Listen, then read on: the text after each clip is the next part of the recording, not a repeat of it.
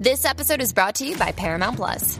Get in, loser! Mean Girls is now streaming on Paramount Plus. Join Cady Heron as she meets the plastics and Tina Fey's new twist on the modern classic. Get ready for more of the rumors, backstabbing, and jokes you loved from the original movie with some fetch surprises. Rated PG 13. Wear pink and head to ParamountPlus.com to try it free.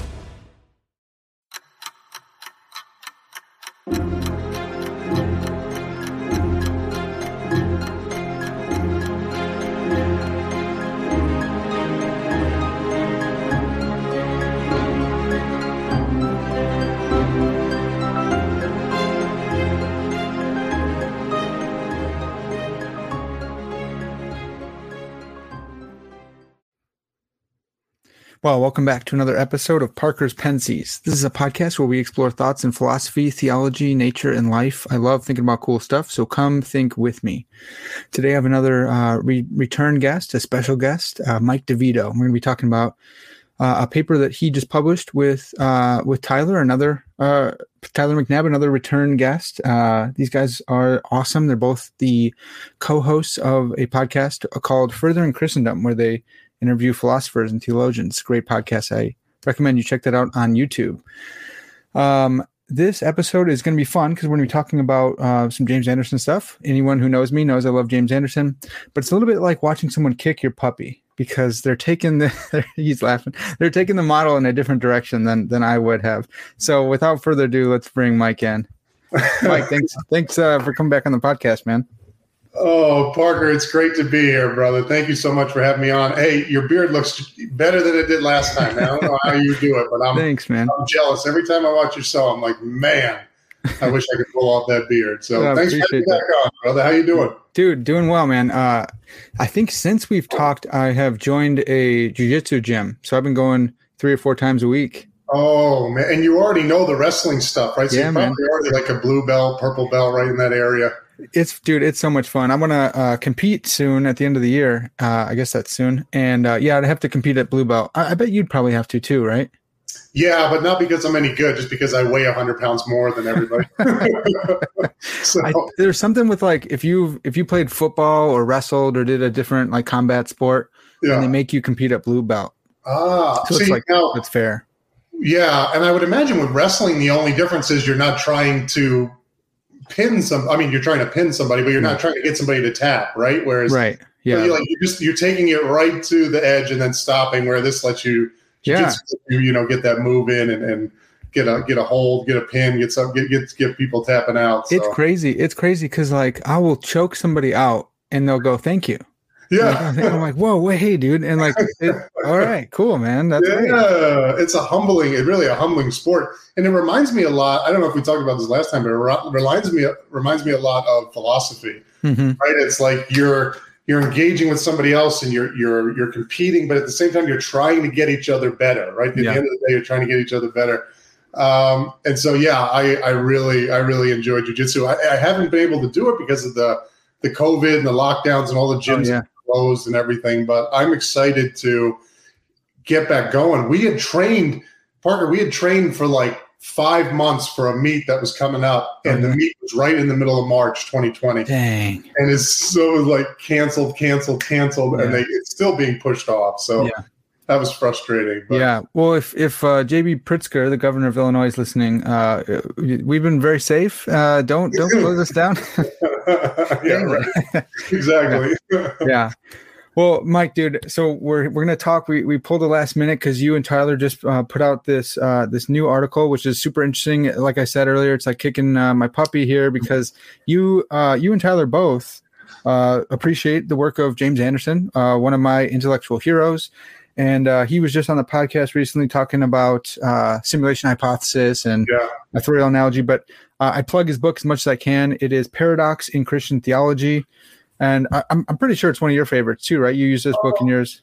I have three of them in the bookshelf right now because I've, I've written so many notes that I, I, needed to get new ones. But I feel that. Yeah, just James Anderson's fantastic, and mm-hmm. and uh, I know I've, I've, i know talking to you, and I've talked to Paul Manata, and you know a couple more of my, my my Calvinist buddies. I know they're frustrated with this one, but I think when Tyler and I were talking through this idea it wasn't so much. It, it was two things. It was one the sort of you know lack of sufficient solutions to the foreknowledge and freedom problem. Mm-hmm. We thought, and the fact that Anderson's model seems to have gone overlooked outside of you know his yeah. applying it to the Trinity and the Incarnation. Obviously, right. that's been big, but like man, we gotta. This model's too good to just let you know let it sit on. We need to see if there's other places within Christian theology, within philosophical theology, uh, that where this this could be applicable uh, yeah. because it's such a great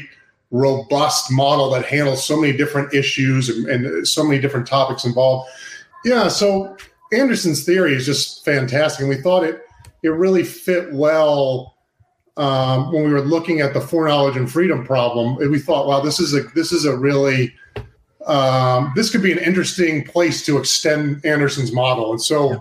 we took it there. And now we know, uh, you know, probably to the chagrin of Anderson and, right. and you guys, but uh, which, which is so funny because Anderson Anderson is a Calvinist of Calvinists. Like, yeah. uh, you know, uh, uh, Oliver Crisp, who's a, a, great guy, he came on the podcast. He wrote, trying to trying to see, you know, can we have like a broader, more ecumenical Calvinism, you know, libertarian Calvinism? Yeah. And Anderson's like, nope, and writes a blog post against that. And like, uh, so it is funny. I, am I'm, I'm interested interested to see uh, his reaction uh, yeah. to to you guys.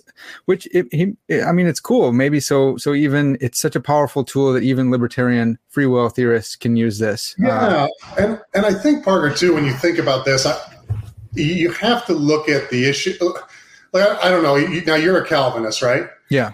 Now, do you reason that way strictly from the theological fatalist argument? So just because God has foreknowledge of future contingents, therefore human beings can't have free will?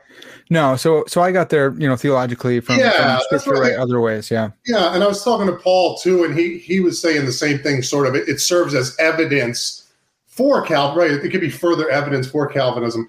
Yeah. But I don't think that I don't think there's a lot of people that just reason from the the theological fatalist argument to, you know, full on Calvinism, determinism. Yeah. So um so it's been helpful for me during my studies to make that distinction too to help me realize okay we're just focused on this one sort of argument right? So yeah. god's you know divine sovereignty and human freedom that's a whole other issue. Theologically what the what the what the scriptures say about human free will and god's power and providence over the world that's a that's another issue too.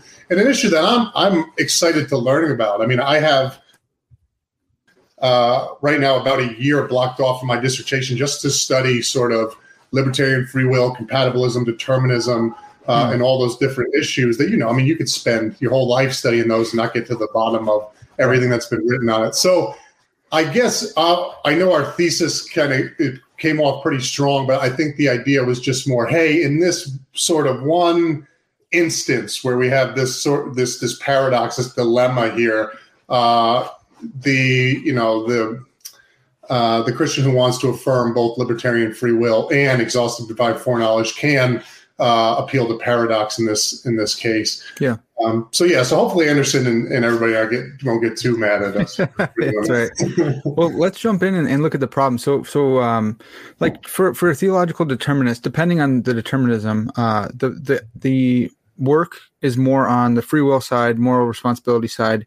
And if you can settle that in your mind, the freedom foreknowledge is, is not really that big of a problem, um, which it, it's a little bit reverse, I feel like, for, for libertarians, uh, where they want to say, well, no, uh, the, we do have free will. And now it brings up this new problem of foreknowledge then. Mm, right. so can you, can you lay out like the problem uh, as you see it? Yeah, yeah. And you, you hit on it, right? The, the two key notions involved are omniscience and – and free will and what, what we mean by those things. So if we look at omniscience, we take it in the paper, and I think what most Christians take it to be. Uh, there has been a movement recently, right, of this open theism. Right. I don't know, maybe past hundred years or so. I don't know. It's, it's relatively new on the scene. Super new, yeah. Uh, yeah, yeah. Where you're going to deny that God has uh, knowledge of uh, foreknowledge of future contingents, but generally, you're going to say, yeah, God knows the future, right? God knows all true future contingents. And so that was the notion of omniscience that Tyler and I wanted to to hold to. We said, okay, for the theist that wants to hold to a robust, strong sense of omniscience that includes not only infallibility but foreknowledge, mm-hmm. um, you know that's step one in in sort of the background notions involved in the argument. And then there's there's free will. Now I I knew and you can't consult enough people to write a section on free will in a paper because you just you're always going to miss something. There's yeah. so many nuances. And so going back, I wish I could have changed a little bit in, in that free will section. But the the one condition that we said causes the mo or what people say causes the most issue in the theological fatalist argument is for the libertarian who wants to hold to uh, the ability to do otherwise, the principle of alternate possibilities. And mm-hmm. so um, uh, we said, okay, if you want to, for the libertarian that wants to hold the PAP, right? And, and generally, the, the reasons for holding the PAP are the sort of moral responsibility, like you said. Mm-hmm. Can, can, we make sense of heaven and hell? Um, can we make states of sense of uh, you know divine punishment, divine reward? Uh, all of these things if agents don't have the ability to choose or the ability to do otherwise. And like I'm already nervous to use those terms, right? Because yeah. everyone's say, well, you said choice and you said ability. And have, so, so all of that, all the asterisks there, like, you know, I'm, I, I, mean, I need to you know, whittle this down and make this more specific. But I think generally when people think of libertarian free will, the libertarian free will that causes the most problem in the fatalist argument, it's libertarian free will that, that says agents have the ability to do otherwise. And mm-hmm. so, we wanted to look at the fatalist argument, you know, in light of, uh, you know, where is the most tension? And so we assume those two notions: foreknowledge, omniscience that includes foreknowledge, and libertarian free will that includes uh, PAP. Yeah. So now you you take those two notions and you run the argument. So again, my boy, my boy. Uh, Paul Manata was mad at me because I, in the paper, I had talked about you know deciding between drinking coffee and tea and orange juice, and uh, one of the first thing he says was, "Hey, don't give me this coffee, tea, orange juice crap. Like, talk about deadlifting." And, and uh, that's right, dude. I was like, "It's okay." So next, next uh, when I when I write the next yeah. paper, it'll have. oh, I caught I caught some of it later in the paper. You talked about the Hulk. That, yeah, that's right. Analogical knowledge, God is powerful, yeah. but so is the Hulk. That was good. I like that one. we need more of that. So you yeah. can only keep the meathead in for so many that's words. Right. That's right. Yeah. Um, so let's say uh, tomorrow during my workout, I'm going to deadlift. I'm going to get deadlift heavy too, get like six, 700 pounds on there, get after it. Um, the idea is okay, if God has exhaustive foreknowledge of all true future contingents, then God knew, say, any time prior to tomorrow, say the beginning of the world, the beginning of creation, um, that tomorrow during my lift, I would deadlift heavy. Uh, and now, if there's nothing we can do oh you know what? We probably should make it a choice. I'm sorry. Let's let's go let's let's run it like this. Let's say tomorrow um, i'm getting ready to do my lift and i'm deciding whether to bench press squat or hang clean. I mean you got you got one of the core lifts. You got to decide which one to do. And uh, I'm going to squat. I'm going to, I mean, any, as like any good uh, offensive lineman, defensive lineman, I'm going to get in there and get a squat in. Mm-hmm. And so let's say I'm deliberating tomorrow during my lift and I decide to squat. I, I decide to squat over bench and, and hang clean. Now, if God has exhaustive foreknowledge of all true future contingents, then at the, say, the creation of the world, he, I would choose to do to change the past, right? The past is fixed. So God, God's belief at T1 at the creation of the world that I would squat tomorrow. There's nothing I can do to change that. Um, then it seems like when tomorrow comes, given that God can't be wrong and that I can't change the past, it seems like uh, I had no choice but to squat tomorrow. Right. Um, and so, and given the notions involved, right, it, it seems like uh, okay, either I have to deny that God knows that I'm going to squat tomorrow, or I have to deny that I have the ability to do otherwise. Um, and so that's sort of, you know, I don't know. Did I did I miss anything there? I know I'm, I'm still a rookie when it comes to laying some of these issues out uh, in real time. But so correct me if I'm wrong, but I, if I missed anything or if I'm wrong, but that the general sort of theological fatalist argument is, is is what I just laid out. Yeah, yeah, no, I think that's good. Uh, it's it's uh, it's reminiscent of like uh, Peter Van Inwagen's consequence argument.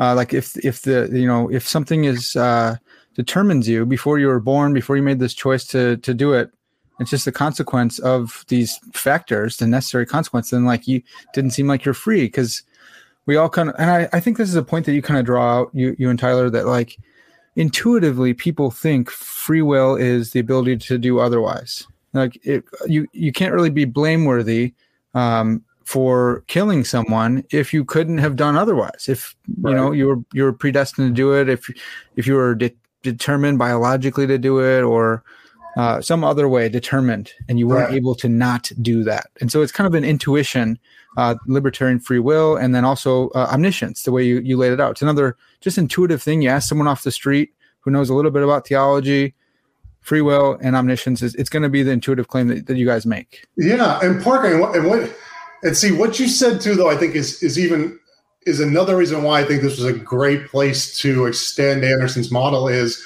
on the free now the the um, foreknowledge and freedom problem.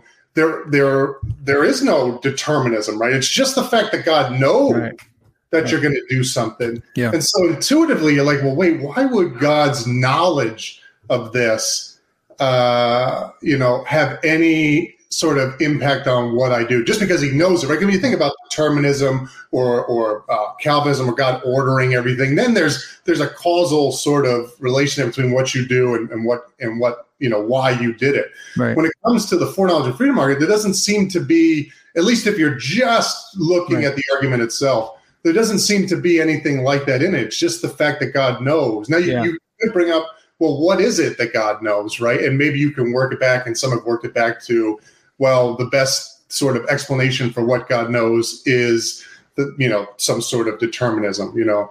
Right. Um, uh, but again, if you if you take sort of any sort of background information and just look at the fatalist argument, uh, it seems yeah. difficult to see. Well, why why is it that God's knowledge would limit my ability outside of this? You know, just this, like you said, like this consequence argument. Yeah, and I think I think a, a important distinction too that, that you just brought out was like it's we're looking at that he knows not how he knows how he knows right. would be the more determinism yeah right. it's just good. that he knows and so you know if he knows tomorrow that you're gonna uh, hang clean instead of bench and you bench instead of hang clean then you've falsified his knowledge. Yeah so it right. turns out he's not omniscient because he was wrong. His knowledge failed.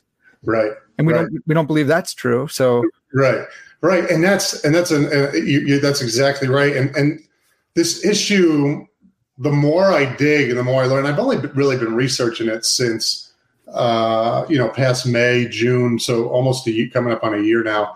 Uh, the more you dig, the more you recognize how many issues are actually intertwined in any sort of solution to this, right? So you bring up God's knowledge and, in you know, him being infallible and his beliefs. Um, and then you you know we talk about determinism and is there something there that god knows what is it that grounds this knowledge that god knows mm-hmm. what's the causal relationship between me doing something and god knowing something. And then you you pull back the layers even more and you get into time ontologies and you get into how each solution fits into these time ontologies and the metaphysics of time uh, obviously the free will and determinism debate comes in just just mm-hmm. looking at uh, looking at that on its own and what we actually mean by free will and um, and so that was another, again, this just highlights another reason. And I think I, I say it in the conclusion of the paper. It's like, look, there's so many issues intertwined here that are, when you look at them individually, are far from settled, right? Or what the correct answer is when it comes to, uh, uh, you know, the metaphysics of time. You know, that's a, that's not it's not exactly a settled thing. And then no. Uh, we talked about the providence, and, and some of these authors are, are, writing about how any solution would need to fit into not only metaphysics of time, but uh, you know how God, divine providence and how God orders things, which makes sense.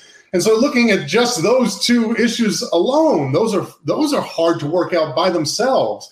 And now you wrap up causality, dependence, all these other things, the nature of God uh, into it, and you have so many issues meeting at a crossroads and it was just like this is the perfect place to appeal to analogy because there's just so much going on here and it's like all all these nodes in this structure mm-hmm. if you change one the whole structure changes right? And it's so like if you if you change your metaphysics of time now you have to adjust your you know concept of free will. And if you change your concept of free will now you have to adjust what you mean by causality. And it's like you change one thing and five other things adjust. And it's just like um, so i hope I, that was another thing i really hoped and i know tyler and i hope to motivate was this this isn't sort of an ad hoc um, or a punt, even though it is sort of a punt. Um, but it really that this is is well motivated given the nature of the problem. Yeah. Yeah. So a question that comes up for me in in uh, using so we'll we'll get into these terms. Uh, Anderson's MACRUE and his RAPT model, yeah. his uh, rational affirmation of uh, paradoxical theology. Uh, in in using this, so uh, when he applies this to the Trinity, he says, "Look, it it makes sense that we can't understand the Trinity because the creator creature distinction and comprehensibility. Right. God's up there, we're down here, right? And so we right. may we may." not understand the Trinity because of our place in history, and maybe our ancestors will, but right. probably it's because there's this ontological gap between us. Right. Um, and I'm wondering, are you guys, are you guys uh, likewise appealing to it um, because of incomprehensibility, or are you saying, in maybe we can figure this out next year? Maybe you know, William yeah. and Craig will write some paper, and this is like a, a, a shorthand way of of understanding it, or is this because there is that ontological gap? Mm, have you guys yeah, thought, have you thought through that? Yeah, it's a great question, and I'm not. I'll be honest with you, I'm not quite sure right now. Yeah. I need to think about that more. I think in the paper, if I if I remember correctly, we laid it out as a sort of epistemic proposal where we could be rational yeah. in holding to these two propositions uh, in spite of the empiric conflict, right? So that God has the you know exhaustive foreknowledge and we have libertarian free will. Um, and say, okay, we can, if, as long as you know, the sort of this these this epistemic these epistemic conditions are met, yeah. uh, would be rational in each of these, you know, uh, regardless, in spite of the parent contradiction. Yeah. Um, and so we can embrace them both still rationally. Now, yeah. So well, so this doesn't go against the idea that someone could figure this out tomorrow. And yeah, that's and, and well, it's just saying you can be rational even if you don't have that answer yet. But but maybe someone comes along and, and comes up with some brilliant solution that right. doesn't discredit what what you guys have done in applying his model. I think I think that's right. Yeah, yeah. I think that's right. I think that's. But I don't think you want to. I at least as far as I've thought through it now, Parker. I don't think you want to say there is no solution here. You, like, yeah, we're just going to say, as of right now, we have these two commitments, uh, and uh, in, in light of this argument, they seem contradictory. But nevertheless, here's this epistemic story, and we can appeal to paradox and be rational to do it. Yeah. But right, but ultimately, if somebody did come out, come up with this you know fantastic solution to the problem or if you know through your studies you said oh actually this one or you know the Ockhamist is right or the Molinist yeah. is right sure. uh, then you can just embrace those right so yeah. yeah. so i think that's right that's right yeah that's cool I, I like these i like these kind of uh, solutions because they give us i always think of them uh, to, to be a meathead as like a safety rack right? Yeah. So it's like I can go with you, and and you guys even address this towards uh, an atheistic objection against theism, yeah. right? So an atheist would say, well, you know, if God, uh, fun, uh, a uh, essential attribute of God is foreknowledge, right. and so if God exists, then foreknowledge exists. But you have libertarian free will, and that goes against foreknowledge. Therefore, you, you either let go of libertarian free will or you let go of your belief in God. And you're saying, right.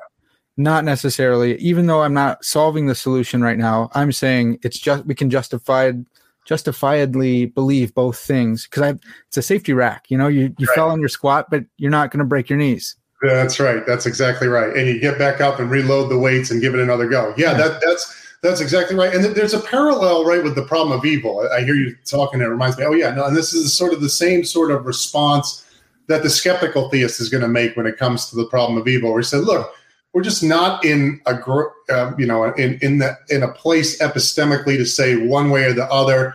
So we're open to these theodicies. We're open to these um, different solutions to the problem, the problem of evil. But nevertheless, given our the the distance epistemically between our cognitive abilities and an infinite God, um, we just couldn't know why He allows evil to happen. But but you know we can still rationally believe that He is all good and all loving and all knowing yeah. and all powerful and all that.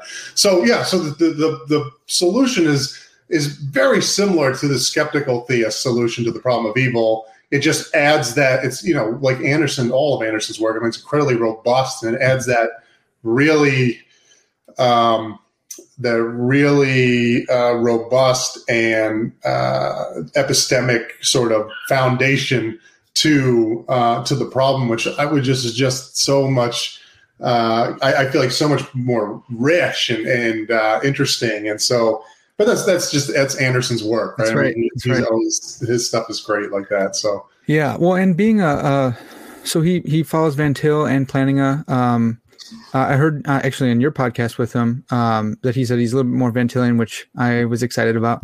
But but in following Plantinga, he does make you know there's the, the uh, there's the, the de jure versus de facto uh, objections against theism, and and this is going at the de jure, like the argument that it's it's not that it's true or false, but that it's irrational to believe. Yeah, and it's right. like, no, no, it's perfectly rational. Now let's go and solve the de facto. Let's go see. Yeah. But we stop stop playing these games with my psychology, saying that oh, I can't believe this stuff. Down. That's really good. That's exactly right. It's the de jure de facto distinction. Yeah, that's yeah. That's exactly right. Is it rational to hold to these? It could it could come up later that it's that it de facto wrong to believe. Right something right. is the case. But it's not crazy. Yeah. Yeah. Right. I love it. That's yeah. good. Yeah. I like that part.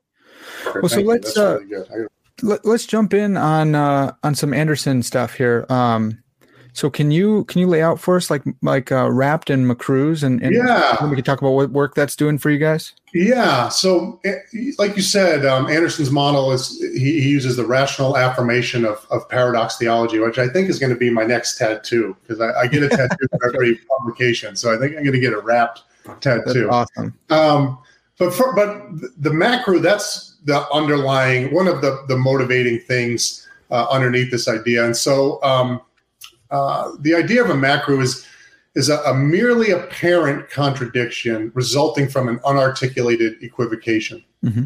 So, uh, the, the example we use in the paper say, and to, to draw the distinction between an actual contradiction and an apparent contradiction, right? So, if I say, you know, if some object is square, and I also say of that object it is uh, a circle, right? That that's a that's contradictory. Something can't be both a square and a circle. It could yeah. either be one or the other, right? I mean, or a square, not a square. Yeah, yeah, that's right. right. Or a square, not a square. Yeah, right. Yeah, exactly. yeah.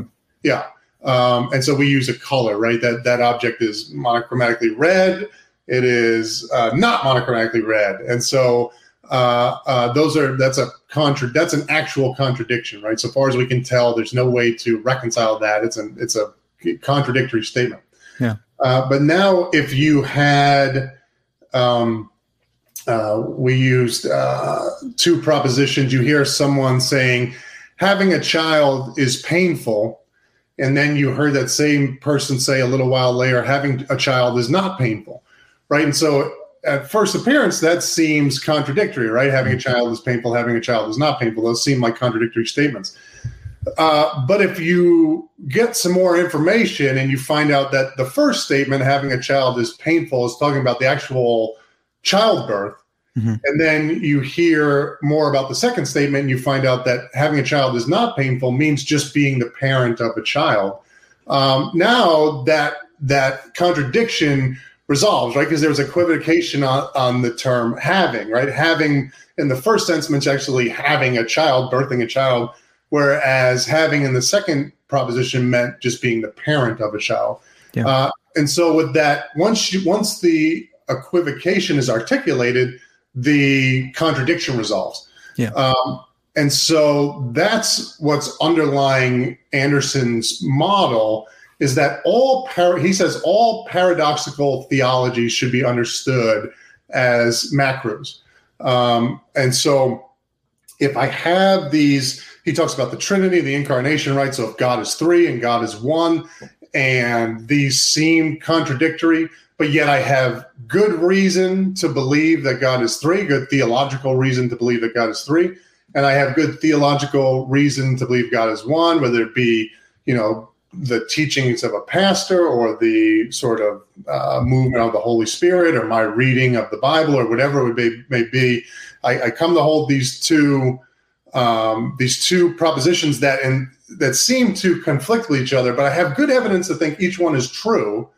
Um, uh, then okay, if and this is the the underlying epistemology is Plantinga's proper functionalism, right? So I'm holding these two propositions, and if my beliefs meet Plantinga's proper functionalist conditions, whereas I have uh, properly functioning cognitive faculties in the environment they were designed to function, aimed at truth and producing more true beliefs than false beliefs.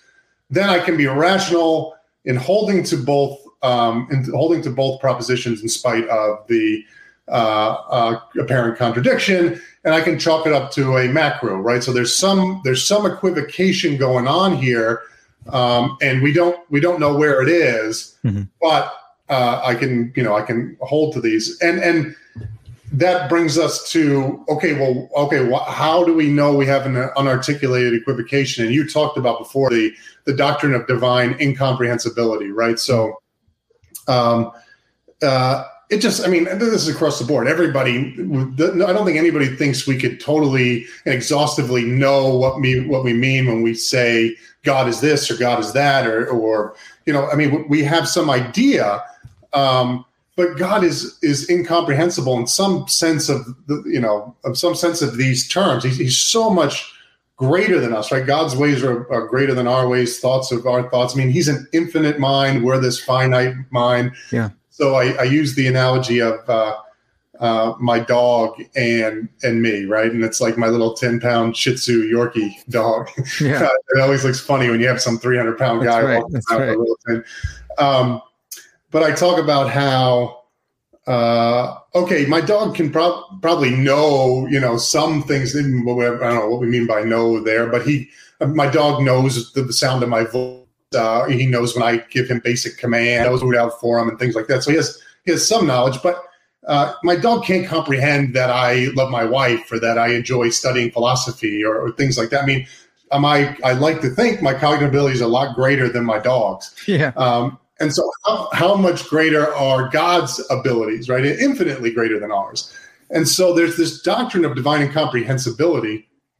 Um, and, and, and what connects that with the MACRUEs is the doctrine of analogy, right? And so, the doctrine of analogy is okay, given this divine incomprehensibility, given that God is, is either ontologically so much ontologically greater than we are or ontologically different than we are depending on you know which uh, model of god you're working with um, we have to think of these terms uh, you know whatever predication we have of god we have to think of these analogically right mm-hmm. so when we say that god is loving or god is good or god um, is omniscient omnipotent all those things we mean something like God is all knowing, God is all powerful, um, but not in the fullest sense of the term, right? The term is loosened a bit yeah. um, to allow for this idea of divine incomprehensibility.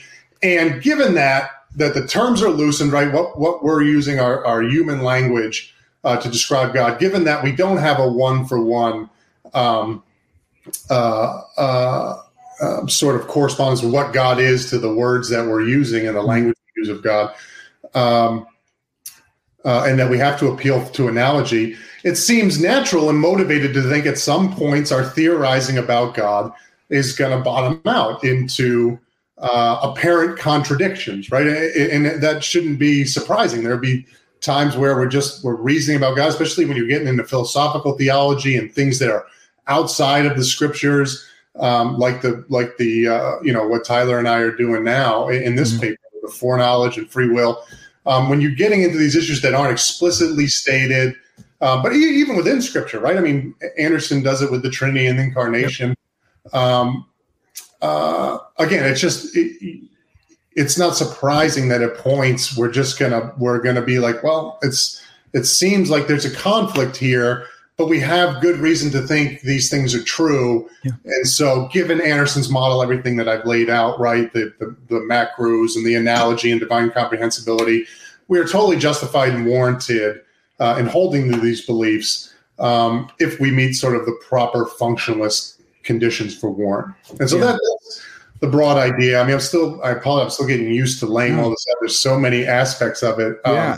You crushed that, it, man. That was really helpful. That, yeah, I appreciate it, Parker. That that's that's the basic idea, and so that is sort of one half of my dissertation yeah. is this, right? Is is taking Anderson's model and applying it to the foreknowledge and freedom problem, and really expanding on what Tyler and I did in this paper. Yeah, um, and so that's that's what I'll be some a lot of what I'll be studying over the past you know the next few years. Yeah, that's awesome. Well, w- something that I really like about Anderson uh, and his model is that uh, he's not cutting off his theology. He's not cutting off the corners in order to answer this problem. He's going deeper into theology and saying, no, we're going to talk cre- creator creature distinction and incomprehensibility comes from that. And Yeah. that's what you laid out here.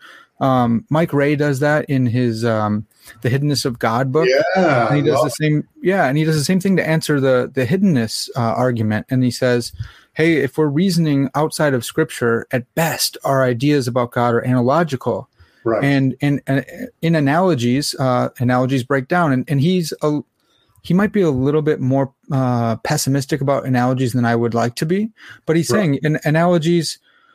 There's ambiguity. Which part of the analogy is doing the work and which is not? And philosophers always say, well, there's got to be some kind of univocal core to it. Uh, and, and for the listeners, univocal just means in the same sense, univocal with one voice, right? And so um, the important step in this, uh, in a MACRUE, is they're merely apparent contradictions resulting from unarticulated equivocation. So it's because the word is being used in two different senses. One God and three persons, the one and three are different.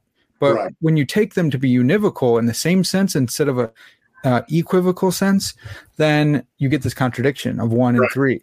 Yeah. Right. It seems so reasonable, right? I mean, I, I, I don't know. You, I, I'm sure I will come across it at some point, but I would be, I think you'd be hard pressed to find a theist of any flavor that says, no, we, we totally and exhaustively know everything we need to know about God, and we can Yeah. totally exhaustively, you know, systematically build this, uh, you know, all our theories about God without any equivocation, without any need to appeal to analogy, uh, Yeah. you know, and all that. So I think it's well motivated. I think I think it's uh, it's just intuitive. It's it's Yeah. seems it seems right, and and I think that's one of the things that makes Anderson's model so great is um, it's not it's not a reach. You know, Right. it's not a reach at all. Right. And so I love analogical uh, thoughts because I, I am a Vantillian and uh, Anderson's blog, you know, it's it's at uh, proginosko.com, but Yeah. it's it's it's called analogical thoughts because he's a Vantillian himself too. So uh, what, what I love about analogy is, is it is that third way between equ- equivocation, you're using one sense, uh, uh, sorry, univocal language, one sense, equivocal language, which is it's it's a uh, informal fallacy, right? Because Right. because you're using things in, in you're not speaking about the same thing in the same sense. But then there's an analogy, which is like the middle way between where you can speak literally about something, you can speak truly, but it's not univocally.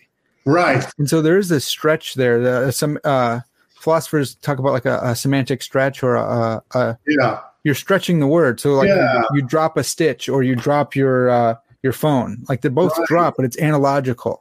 I think Swinburne uses the the language of like loosening the terms to allow for more more room, right? I, Yeah.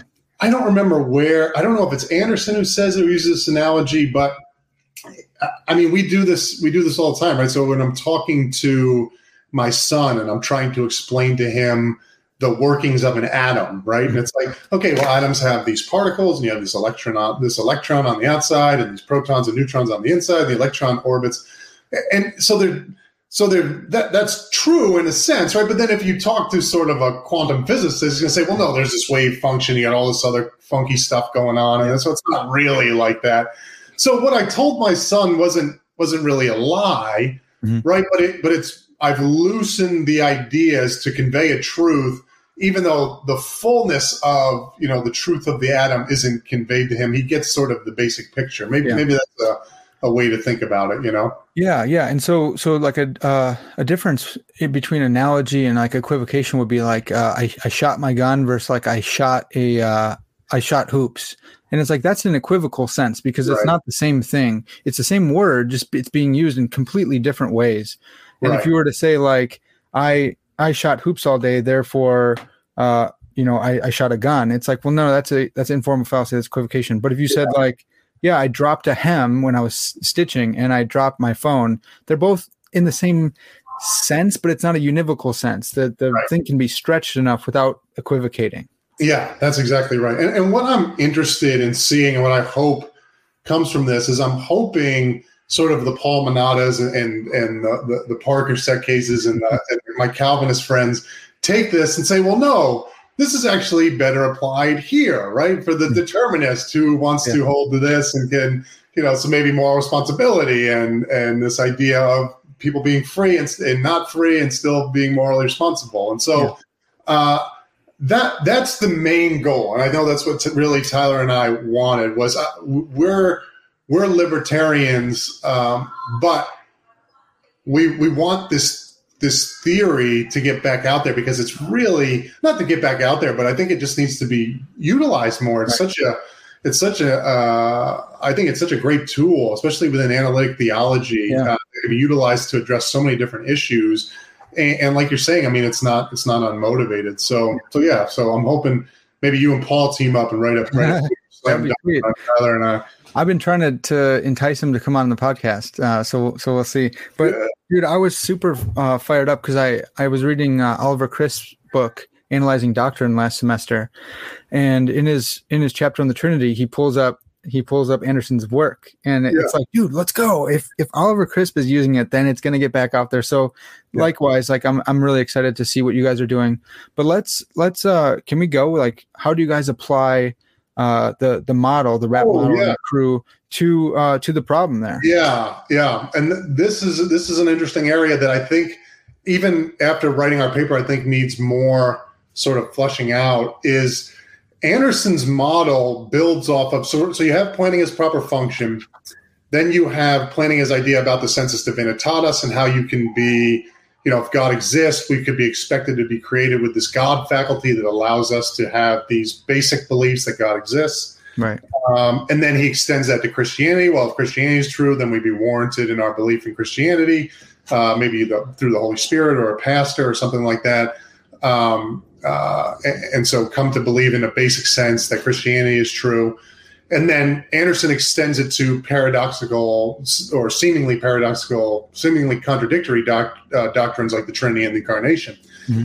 Anderson Anderson's extension of the model only applies to theological issues, right? So, so maybe not directly stated, but um, uh, uh, the Trinity or the Incarnation, and so we were Tyler and I were limited in how we could extend the model because we didn't want to say that libertarian free will as PAP uh, understood as, as one well one sort of necessary component of libertarian free will being PAP. Mm-hmm. We couldn't extend the model to that, so we had to try to motivate uh, libertarian free will as PAP on its own, mm-hmm. and then extend the model to a theological um, uh, theological notion, which would be omniscience, but specifically foreknowledge. So he said, okay, here are these reasons that you would possibly think that libertarian free will is basic and you would want to hold to it.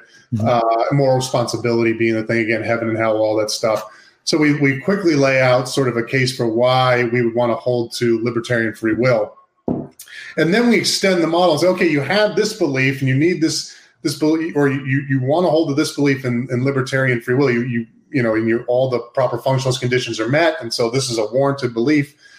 Um, and now we we extend the model, and so what we say, okay, if we look at the the, the uh, fatalist argument, the theological fatalist argument, what it's saying is, if God foreknows uh, a certain event will happen. Uh, then what you know, or a certain decision that I'll make in the future, then that decision wasn't free. Mm-hmm. Uh, and yet we we want to say that that decision is free. So if if if that decision is genuinely free, then given the fatalist argument, we would have to say that God didn't know that that decision was going to take place. And so we say, okay, so we have this equivocation going on then with foreknowledge. So let's extend the model to foreknowledge and say, okay, we have two senses of foreknowledge: foreknowledge one and foreknowledge two. Foreknowledge mm-hmm. one is God. Um, if God foreknows all true future contingents, I mean, I'm sorry, God foreknows all true future contingents. God has foreknowledge of all true future contingents. That's foreknowledge one. Um, foreknowledge two is God does not have foreknowledge of all true uh, future contingents in a way that limits libertarian free will. And so you have this equivocation going on with foreknowledge, God has foreknowledge, but not exactly in the sense that we would think that foreknowledge could be right. So if I if you had you know some human notion of of foreknowledge, or you know if they're if, if I could tell the future or something, and that, that's sort of what's motivating the argument. It is you you know we God knows exactly what will happen, and we're saying okay, God knows but he knows in a way that doesn't conflict with PAP. And so let me get the actual. Uh, let me flip to the actual thing here because I'm not being super specific. So I'm looking on page. Oh, it doesn't have pages. It's like ten of the PDF. Uh, yeah. So this was we did read. I'm sorry. Oh, I'm sorry. Can you hear me? Lag. Yeah, yeah. Sorry. Do you hear me now? Oh, yeah, yeah. I got. So I'm, I'm looking on page ten of of the article, um, and you lay it out and you talk about uh, this is where you get into the ABCD right argument, right? And it's it's God possesses foreknowledge one of all tr- uh, true future contingents, and then B, if God possesses foreknowledge, and this is two of all future contingents, human beings lack libertarian free will. Uh, sorry. Okay. And, and I think I think that's really how I, I think what you're doing. You can correct me if I'm wrong. Is that you guys are saying A uh, has this uh, foreknowledge one, and it's not specified how God knows. Right. But two, uh, or B has foreknowledge two, and foreknowledge two has been specified such that it uh, delimit or it delimits or hurts uh, libertarian free will. Exactly. Exactly. You've picked, you've, exactly. Yeah, you've picked out a certain type of foreknowledge, and you haven't specified that either. But for whatever reason, the the intuition that we have or the argument as it's laid out picks a foreknowledge that is directly incom- uh, incompatible with uh, PAP. Right right and it makes sense right? So if, if you're saying you can't bail on PAP and you can't bail on foreknowledge then the foreknowledge that's used in the in the theological fatalist argument that's causing the problem we're saying okay well god doesn't have it in that sense right? He has foreknowledge in the first sense. He has foreknowledge of all true future contingents, but not foreknowledge in such a way that it conflicts with PAP. And so, yeah, yeah, you're exactly right. I apologize. So I had those mixed up. Uh, and so we're saying, okay, there's the there's your equivocation, right? There's something going on with the concept of foreknowledge, which would make sense. It's a divine attribute to think that we would know it exhaustively and incom- you know comprehensively. Uh, you know, on Anderson's model, it makes sense that we're not gonna you're not yeah. gonna know that. Uh, and so that's where we located the unarticulated equivocation. Yeah. And say, okay, here's the here's the unarticulated equivocation. Something's going on here with foreknowledge. God has it in this one sense, but not in this other sense. And you know, we can now appeal to to paradox. And so that was that's sort of the core idea of the argument. Well, okay, so now I get why how you guys are using the incomprehensibility. I didn't understand it before, but now I do. So you're saying so someone is arguing with you, let's call them an atheist, and they say, freedom and foreknowledge. Uh, so God possesses foreknowledge. Go yes, and then you go well. If God has foreknowledge and all true uh, of all true future contingents, then you don't have uh, libertarian free will, including PAP of that variety. Right. And you say, well, no, that's that's not the the foreknowledge I'm picking out. You're picking out one that's directly contradictory. And they go, well, how would it work then? What is it like? God watching a, a video of of the Super Bowl from last yeah. year, and like they can't play the same thing. And you kind of think through, and if that's contradictory, you just go, well, no, it's not like that. It's not like that one either, and it's not like this one. You're you're producing all these analogies or models or metaphors. I'm saying because God is so far above us, He can have foreknowledge in a way that's not contradictory, but still appears paradoxical to me in my finite mind. Parker, you said it better than I than I. I think I'm getting it. I think I'm yeah, getting yeah, it.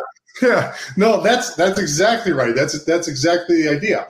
Um, and what we we framed it in in uh, as a debate between so as a coherency issue between the, the atheist and the theist. But obviously it has major applicability sort of within the walls of uh, you know the in-house debate over mm-hmm. freedom and foreknowledge. Um, but yeah so but yeah but the way you the way you lay it out is exactly right. And um, and we didn't think it was we didn't think it was really special pleading for the theist. Now, this won't be part of my dissertation, but this was part of the paper. Mm-hmm. And it was like, well, there are a number of, of naturalistic paradoxes that um, the naturalist will have to appeal to. Uh, well, we just don't know, right? You, you see this kind of stuff in quantum mechanics, you see kind of relativity, uh, general relativity, special relativity, all this sort of strange and weird paradoxes that I don't even, you know, I don't understand half the time. Right. Um, but the idea is, well, if we had all the information, we could figure it out, but we don't have all the information, and we might not ever be able to get all the information. Uh, but we just know an atom and an electron functions like this, and it also functions like this. And these seem to be contradictory, but you know, if we had all the information, we'd know it wouldn't. And so that's we're basically pulling the same move, and, and it makes sense, right? I mean, we we might not know on this side of of eternity why you know why these things seem to conflict. Right. Uh, but if we did have all the knowledge, I think it's reasonable to think that we would we would understand why. Yeah, and so this is this has been a criticism of Plantinga's uh, epistemology, his uh, reformed epistemology or proper functionalism, if you want to call it that, is that you know it might leave too much room, and then the uh, people who you don't want on standing on your on your uh, view stand on your view. So atheists get to say, well I'm I'm justified in my belief in atheism because of Plantinga's, uh, or I'm warranted in my belief because of Plantinga's uh, warrant uh, conditions. And so then Plantinga comes up with this evolutionary argument against naturalism and says, "Nope, you're off. You know, you, I got to kick you off too." Which you've written on. Uh, everyone, check out. Uh, is it in the next Philo- Philosophy Christi? Yeah, yeah. Philosophia Christi. It's in the next Philosophia Christi. Yeah. Awesome, man. Yeah. yeah. I'm looking forward to that one as well. But so with this model, something that I'm I'm always nervous about is I don't want this game of just we're all justified. We're all just on yeah. even ground. So someone might say, well, I've heard this this argument before. You you start pressing them on their worldview and how it can't uh, uh, account for certain phenomena that we take to be basic. And they say, well, how do you you expect me, a finite uh, evolved ape on this planet, to, to be able to answer all of life's questions for you? And it's this it's the same kind of ploy, right? It's, or the same kind of move saying, I'm warranted, and it's kind of a skeptical anti-theism or non-theism. Yeah. Um, so I think I think what what's interesting about you uh, you guys pulling from Anderson is that you can say my worldview uh, makes sense of this because of the incomprehensibility of God.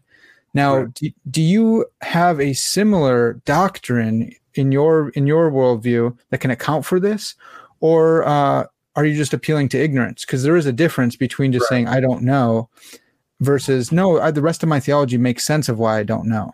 Yeah, uh, well, and and you you hit the nail on the head with the de jure de facto. I don't think we should bail on the de facto right. side of it. Right, like let's let's get the natural theologies and let's talk about sort of yeah. your presuppositional, right? So let's yeah. let's compare the worldviews and see who's world. Yeah, yeah. The de facto yeah, is important still. Yeah, yeah, yeah. So the de facto part is, is still important you should talk. I, know you said you have Tyler coming on too. You talked about you should talk to him about his his project because his whole PhD was called "Closing Pandora's Box," mm-hmm. where he um, lays out all these different arguments on why these different worldviews can't appeal to uh, Plantinga's proper functional uh, epistemology for mm-hmm. defense of their own. So, like, and, and I think that the evolutionary argument being uh, against natural and being one of the main arguments against the naturalists. So, um, so I think there are. So he lays out reasons why, even even just thinking of it from a de jure perspective, um, there are reasons to think that these other worldviews can appeal to uh, to Plantinga's epistemology. Uh, but even more so, let's not bail on the de facto yeah. uh, uh, part of the the debate. I think I think that's that's important. Yeah. Um, but I do understand your concern, right? And that's something I'm I'm trying to work out more in my head as well, right? Is yeah. what is too what's too much of a punt? When are we punting on second down yeah. instead of fourth down? You know, yeah. like you know, do we punt too early here? Are we just is everything basic and we can just walk, you know, fend off any sort of objection? Well, it's just a basic belief, or you know, I have these proper functioning faculties, and I, you know, Holy Spirit told me, and so I'm good to go. Yeah. Um, not that I think that that's wrong, but I, I feel what you're saying. There is something like, well, all right, sure, but uh, so I guess it just all circles back to let's let's continue the de, the de facto stuff as yeah. well.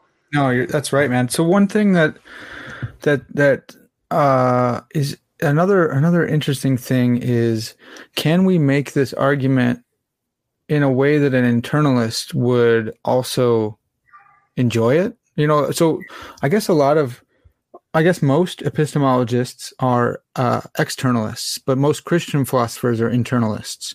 Is that right? it, it, it, that's what I've heard from people, yeah. and I think that it's it's probably has to do with our theology versus yeah. they want to uh, they non-Christians want a naturalized epistemology, or you know, naturalists want a naturalized epistemology. and So it's externalism. And I wonder, I wonder if you could get this done, just spitballing here, you know, without without appealing to Plantingian warrant for your justified beliefs. Um, if if you, I guess, if you had a different view of warrant or justification, and you're still a Christian, I think you can still probably make that appeal to incomprehensibility and use this model. Yeah, you could use sort of you could use like a phenomenal conservatism, right? Where it's saying, okay, uh, I have this seemings that this is the this strong seemings that um, God is three. I have the strong seeming that God is one. So, in the absence of any defeaters, I'm rational and holding to both of those beliefs. Yeah, so you could you could appeal. It seems like you could appeal to a sort of phenomenal conservatism in place of the proper function, where you could just say, okay, I have this I have this strong seemings that God is three. I have this strong seemings that God is one.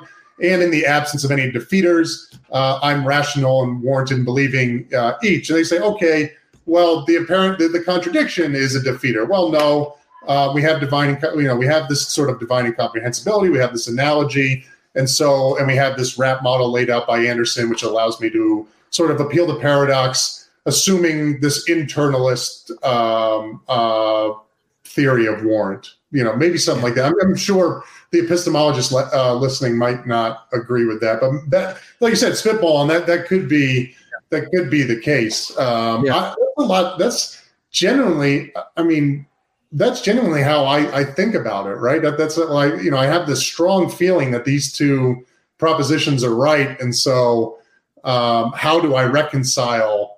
uh, do, do I have to bail on holding these two beliefs? Do I have to bail on one or both, or, or is there a way to hold to both? Um, yeah. So that could do so. The the, the uh, phenomenal conservatism, so we could do some work there. I, I awesome. think. No, I think that's good, man. Because because you you you and Tyler wanted to extend out Anderson's reach here, and I think that's that's another great way to to say you someone else can extend this too. If you're not a Plantingian, it's okay. Yeah. You can still use this this model maybe and I, I haven't asked Dr. Anderson about that. Uh, I'm sure Tyler would say no because he is taking over the world with uh, proper functionalism. Right? Yeah. yeah. What, uh, what's your theory, Parker? If you don't mind me putting you on the spot, what, what do you like for uh, an epistemology? Oh man, I'm I'm definitely tempted more towards uh, proper functionalism. Um, it just makes more sense to me. I think that there is it's. I think it, it stacks the deck for theism uh, I, I, like that about it. I like being able to use evolutionary argument to to kick people off. And I love Anderson, you know, so I've learned a ton from him. Been emailing him for like five years now, whatever, and uh, all of you know, read all of his stuff, listened to all of his stuff, read his books. So like, yeah, I, I do like it. But then a lot of my friends who are Christians are like, externalism's dumb, and I'm like, dang it, what about Plantinga? And they're like, uh, he was really smart, but uh, internalism's where is that? So yeah, still still wrestling. Well, dude, so what I what I what I want to close on, what I think is interesting is uh, some people who who saw your paper online um, or who are listening, and I don't know, I'll probably title this something with paradox in it. They go, well, this isn't a paradox at all. We have a solution for it. It's it's B theory of time, right? And so I think yeah. what's what's cool with you guys or whatever, yeah, it's they'll use an analogy like someone watching a a taped uh, uh, NFL game and yeah. saying, yeah, you can have foreknowledge, blah, blah. I think what's interesting there with you guys is you're saying we're, we're limiting, we're limit, limiting, limiting it to the paradox form from this mm-hmm. argument and just saying, we're not going to commit ourselves to B theory or to this theory. We're not going to do the extra steps of committing. We're saying just at this level, it can be justified, it can be warranted. And so then you can go and do your work and, and solve the de facto objection in whatever way you want. But we want to do it in such a way that everyone who holds to libertarian free will and foreknowledge can be rational in affirming it. Exactly, exactly, and that kind of goes back to what I what I said at the beginning. And it's really, if you read the conclusion of the paper, that's really sort of where my head is at, mm-hmm. uh, thinking through these issues. But um, yeah, uh, these issues are so intertwined, and there's so many different um, sort of philosophical sub discipline that implicated in this problem that uh, and, I wonder, I mean, it seems relatively unique within the walls of philosophy, given uh, how many things need to be settled in order to come up with a sort of comprehensive solution, and how if you change one, like I said before, if you change one, three others you need to adjust three others. Right. Uh, and so that's yeah, that's really sort of you're talking about the upshot, the beauty I, I think of this proposal is you can be you can totally be neutral on all those other things as far as you know the the holding to these two uh, you know holding to free will and and foreknowledge. Um, you can be neutral through the metaphysics of time. You can choose your metaphysics of time. You can choose whatever sort of free will, uh, or maybe you're going to choose free will, causality, maybe, or um, the nature of God, things like that. So uh, yeah, that's the beauty of it is you don't have to play this game where it's like, okay, you know this is uh, uh, this is you know I, I, need this on time ontology, right? I need this B theory of time, and so well, does that mean I can't hold to what is God like then? If I have to hold it, well, maybe I got to change the nature of God, yeah. and then and so you're messing, you're doing all these things that uh, uh, that that change all this other stuff, and so it's like, well, now put all that to the side, and I don't think and this is what I asked you at the beginning. I don't think this problem warrants such um, such moves, right? It, it just it seems when you hear when you initially hear the argument, right? Because God knows the future, I don't have free will. That just seems wrong to hmm. think. At least initially, you're like, well, that's why. There's no what, what, could possibly be the connection. And then you get into it and you see, wow, there really is a problem here. Yeah. Uh, but I think the problem is just more of how we could ever understand uh, uh, these terms all together, right? And how, how, we could ever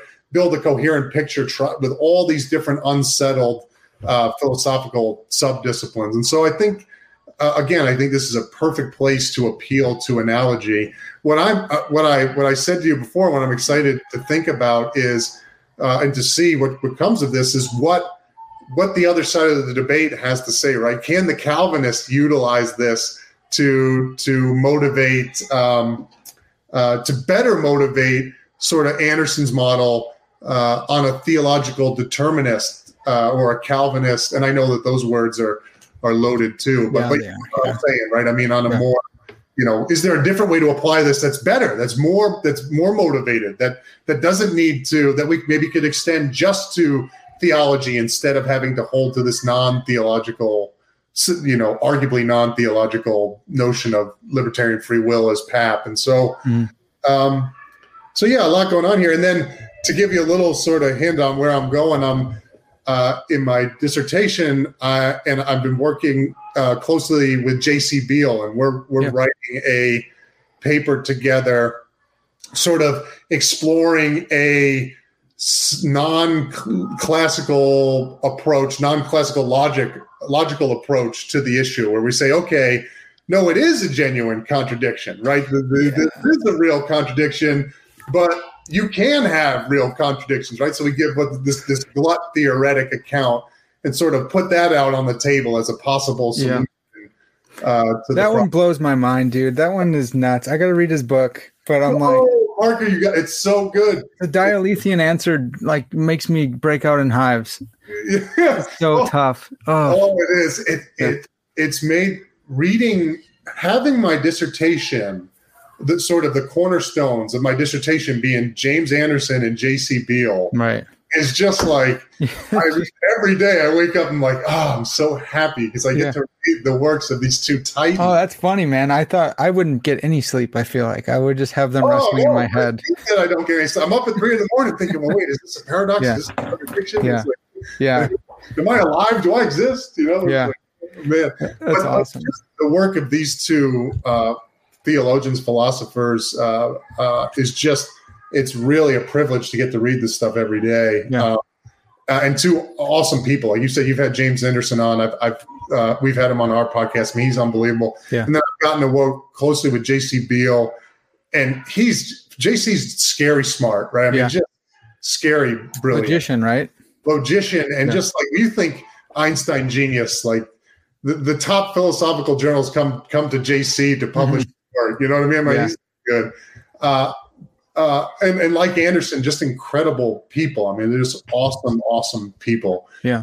Uh, and so, yeah, I'm really grateful that my my dissertation is based around their work. I'm, uh, it's an honor and a privilege to try to expand the work of two just titans, uh, theological and philosophical titans. So it's a it's a joy, you know. Yeah, dude, that's awesome. I'm I'm really excited to see what you do, especially with, with Beall stuff. Um, yeah, we got to keep keep talking about that because I yeah. I'm interested. I'm terrified, and I'm I really like cl- non or I like classical logic. So so yeah, I'm terrified, but it, yeah, it might sway me. We'll see. Parker, it was like five minutes of talking to JC, and I was like, "Oh my goodness, I don't know if this. I don't know the yeah. law of contradiction. I don't know if that oh, holds oh, man. time, man." So, I, yeah, I flirted with I flirted with letting go of um, bivalence before because yeah. uh, certain models of presuppositions, uh, Strawsonian presuppositions, might mess with that, but it's I'm scared, man. I'm scared. So we'll, we'll have to see. I'm I am intrigued by by your challenge or your invitation for the Calvinists to to grab and go with um with uh I guess um freedom and uh determinism. Uh, yeah. I, I wonder if Anderson. I think he did bring it up in the book, but he didn't use it the way he did with like the Trinity and uh, yeah. incarnation. I think he gestures at it as as like you, you this could be extended to this problem. Yeah. I don't think takes it uh, further than that. Yeah. yeah, I'm excited to see the work that that's going to come of this. And, I, and again, the goal, I, I think, if you speak to Tyler, he'll the same say the same thing. Is we we need to utilize Anderson's model more often because it's yeah. such a great it's such a great model, such a great tool. Yeah. So, so um, I've I've taken his work on the uh, authorial analogy in Calvinism, Problem of Evil, and I wed that with uh, Dr. Vanhoozer's for my master's thesis and so that's that's the way I go with with freedom and determinism. But it would be so because I try to give like a, a de facto uh, answer, right? And right. Uh, and it's that we're living in a novel, and it's you know God is an author in an analogical way. Yeah. So, have you put that? Have you submitted that for publication? Um, I I have with one dude. Um, just like you know, it's a master's thesis, so I don't want to get too out over my skis. Like Vanhoose said, it was really good, so I'm encouraged by that. If I could get him to write a, if I could get him to write something for it, then it would. I could get it anywhere. You know, it's Vanhoozer. Let's go. That's right. You're a beast, brother. I mean, you gotta get it out there so we can read it, man. That'd be sweet. Yeah. Well, dude, this has been awesome. I, I, uh, thanks, thanks for sending me the paper. Thanks for talking uh, to me about it. This is really fun. I'm sure uh, people right now listening are, are loving it. This is really fun. Awesome. Parker, thank you for having me on, man. Sorry, it got dark in the room. I forgot to turn the lights on, but sorry for the internet stuff. And uh, yeah, I'm excited to come back on. I'll get that once I get further down the line with that, with uh, JC Beall stuff. We'll, yeah. Uh, hop back on and discuss that as well. Got well. to, man. I love it. Awesome. Well, uh, we could talk about this more, but uh, it's going to have to do it for now. This has been Parker's Pensées. And as always, all glory to God.